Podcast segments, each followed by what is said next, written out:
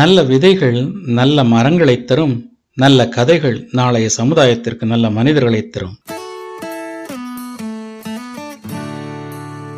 வணக்கம் அன்பு நண்பர்களே. நீங்கள் கேட்டுக்கொண்டிருப்பது எம் எம் ஸ்டோரிஸ்.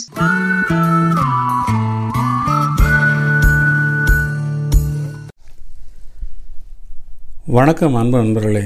இந்த பதிவு நான் எழுதிய ஒரு சிறுகதை. சிறுகதையின் தலைப்பு காதல் வானிலை இந்த தலைப்பை கொடுத்தவங்க அமெரிக்கா முத்தமிழ் இலக்கிய பேரவை. இப்படி ஒரு தலைப்பு கொடுத்துட்டு சிறுகதை போட்டி ஒன்று அறிவிச்சிருந்தாங்க. அந்த சிறுகதை போட்டிக்கு நான் எழுதி அனுப்பின கதையை தான் இப்போ நம்ம படிக்க போகிறோம் இந்த சிறுகதை போட்டிக்கு நடுவராக இருந்த திரு சிவமணி அவர்கள் என்னோட அந்த கதையை படித்து பார்த்துட்டு அற்புதமான உணர்வை வெளிப்படுத்தி உள்ளீர்கள் வாழ்த்துகள் அப்படின்னு சொல்லி அவர் கொடுத்த பின்னூட்டம் எனக்கு ரொம்பவே மகிழ்ச்சியாக இருந்துச்சு. இப்போ வாங்க நான் எழுதின அந்த கதையை முழுசாக கேட்கலாம். ஜெயா எத்தனை தடவை சொல்லுவேன்? பிடிச்சபடியிலே நின்னா எப்படி? எனக்கும் புரியாமல் வானதி. இன்னைக்கு கடைசி நாள். இதுக்கப்புறம் நாம் சந்திப்போமாங்கிறதெல்லாம் இறைவனுக்கு மட்டுமே தெரிஞ்ச உண்மை.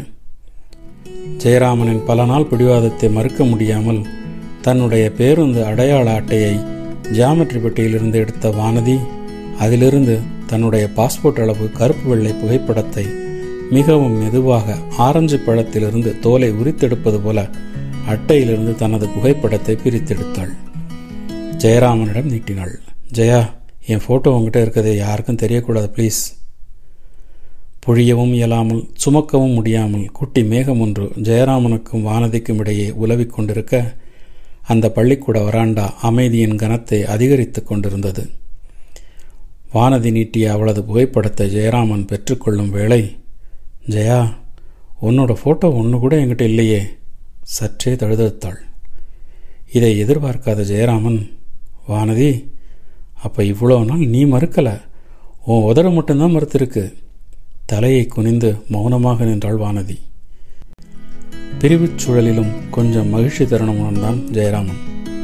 தானும் அவள் போலவே பேருந்து அடையாள அட்டையிலிருந்து தனது புகைப்படத்தை பிரித்தெடுத்து அவளிடம் நீட்டினான் சுற்றி யாரும் இதனை கவனிக்கவில்லை என்பதை உறுதிப்படுத்தி கொண்டு படக்கென அவன் கரங்களில் இருந்து பெற்றுக்கொண்டாள் வானதி. ஜெயா யாருக்கும் தெரிய வேண்டாம் ப்ளீஸ்.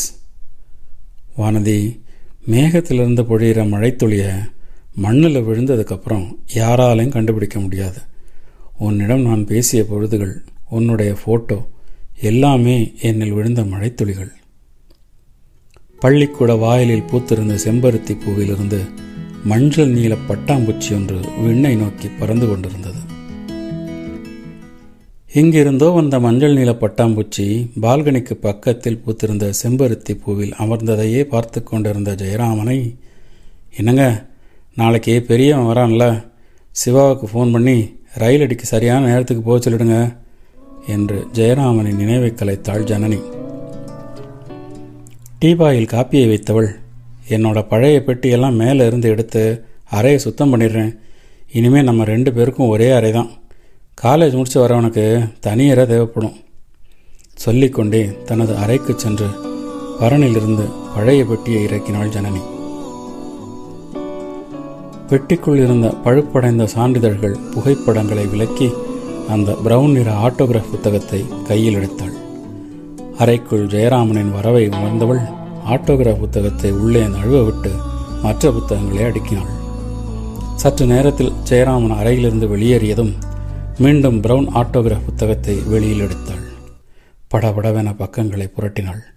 இதயக்கணம் சற்றே அதிகரித்தது.